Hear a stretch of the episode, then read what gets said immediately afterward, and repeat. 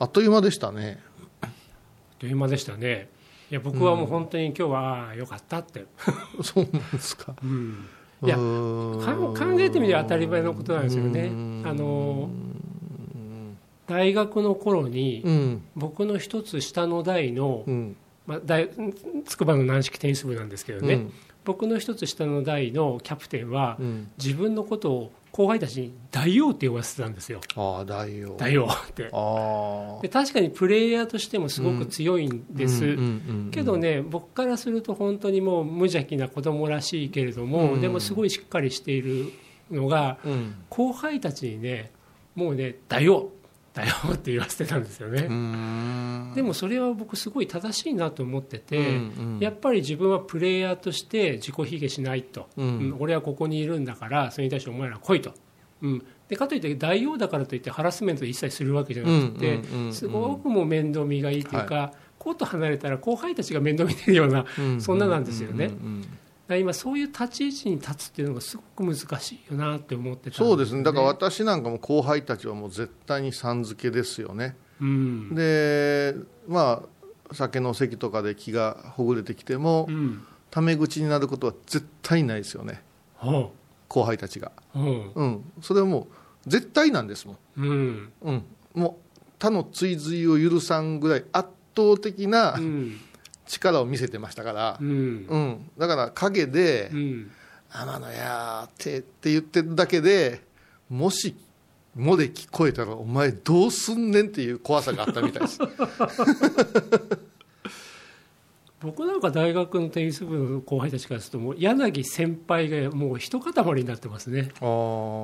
柳柳はないね。柳先輩だな。うんだからまあ上下云々ではなくって、かといって先輩たちもうん。タメ口で許される先輩たちもおられたし、うん。その人が気が弱いとか、うん。そういうものでもなかったんですけども、やっぱし私たちの世界っていうのは何ができるかできんかの実力社会なんでうん。わり、かしねあのよく尊敬を込めて3っていうのは続いてますね。いまだに。うん。え逆にじゃあこういうさんからするとうん。後輩たちはもう呼び捨て、まあ、い今もう君や君をつけることは多いけども、うん。呼び捨て多かったですよね、うん。うん、そういう時にあだ名っていうのがある意味便利っちゃ便利なんですよね。そうですね、うん。だからまあ共通項。でも難しいです。よもう坊さんの世界ってこれだけはねこれもおまけっぽい話になりますけど、うん。養子になっちゃう人が多いんですよ、うんそれから聡明に変わるでしょ？うん。それから聡明もまた名前を変える人いるんですよ、うん。ケミオや実名や言うて、うん。お前一体何やったっけ？元の名前は？とか えお前小野やったよね？って、いやうん。いや何々です。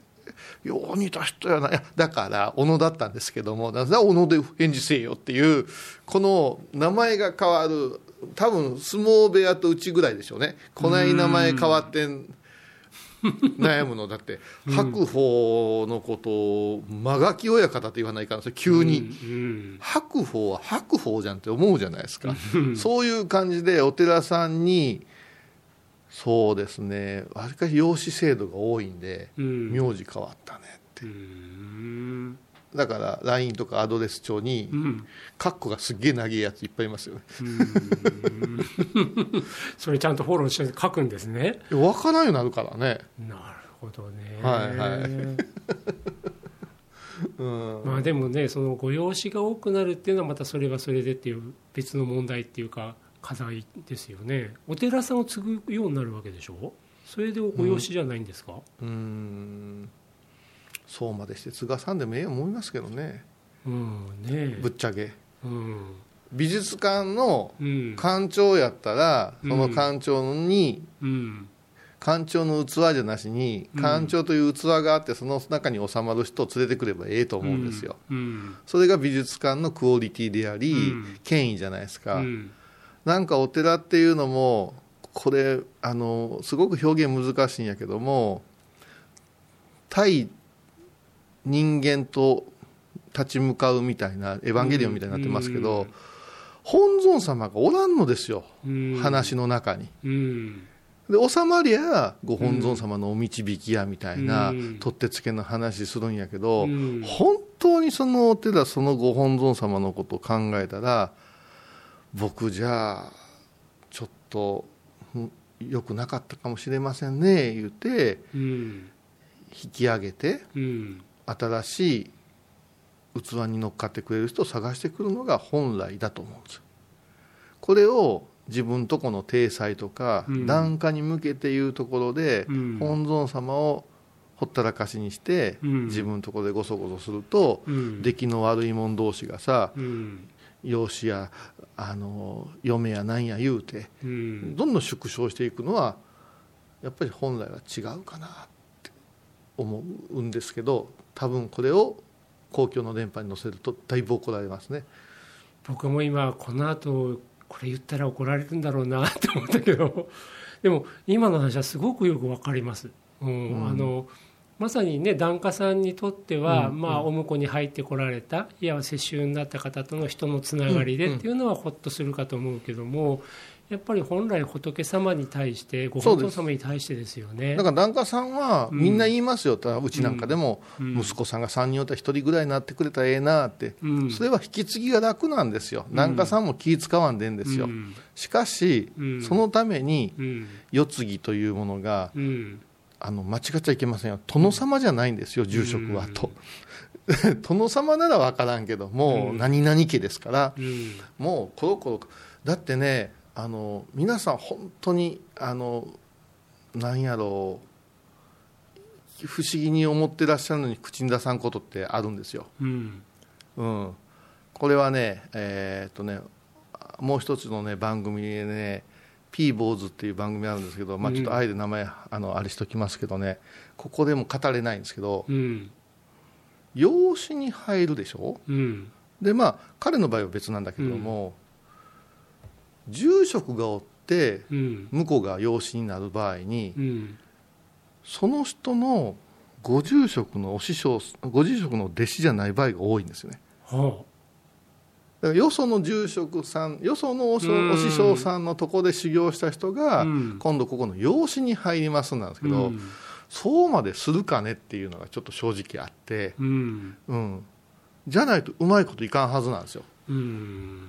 ね、嫁の父親を尊敬してるから私はここの住職にならしてもらいますって言わんと、普通の運営はなかなかできんと思思いませんかね。うんうん、だからこういうのがねあのざわざわしとったらあのーこの話をなぜするかというと例えば倉敷なんていう町は古い町でしょうんうだからよそから来た人やねっていう言い方は悪気なく平気で年配の人から出てくる言葉ですよね。うん。うん。あんたどこから来たん、よそから来たんかね？っていう、うん。地元じゃないねっていううんもともとはっていう言い方がよく出るんやけども、うん。これで全然違うところの住職さんが入ってきた時に、うん。その地域に馴染んで、うん。その地域のやってることを守ろうとする人やったらええんですけども、うん。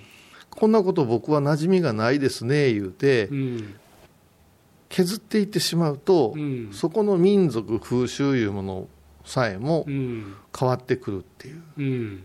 うん。そうですよね。ものすごい責任感のあることなんですよね。そそこに本山はとか我が真言宗はっていう盾はいらんのですね、うん。あこういうふうな格好で、えー、と続いてきてることは続いてきてることで本来本来の真言宗の見教えの部分を拡大してこうなってるんやでっていうところも理解した上でだから和尚さん養子の和尚さんには時々言うんやけどもね「はよ方言にも慣れた方がええぞ」っちゅうて、うん、そこからのね文化なんよっていうようなことを最近それはよく話しますね。今ね、うん。もう伺ってるもうまさにその通りもう実は美術館が同じような構造でして、うん。今ご本尊様と、まあ、ご住職様、うんまあ、それから檀家さん。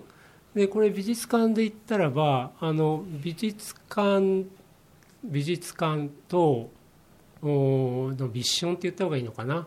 美術館と我々のような美術館を支えている専門職員たちと、うん一般の方、うん。この3組で我々職員が美術館がどういう美術館であるかを全然関係なく、うん。地域の方との関係だけ見てったらやっぱり活動がおかしくなるし一方で美術館とそこにいる職員とだけの関係だけを突き詰めていってお客様を考えなかったら、うんうん。それはおかしくなるし、うん。だからその3組のバランスが取れるっていうのが一番いい状態なんですよね。そうですね、うん。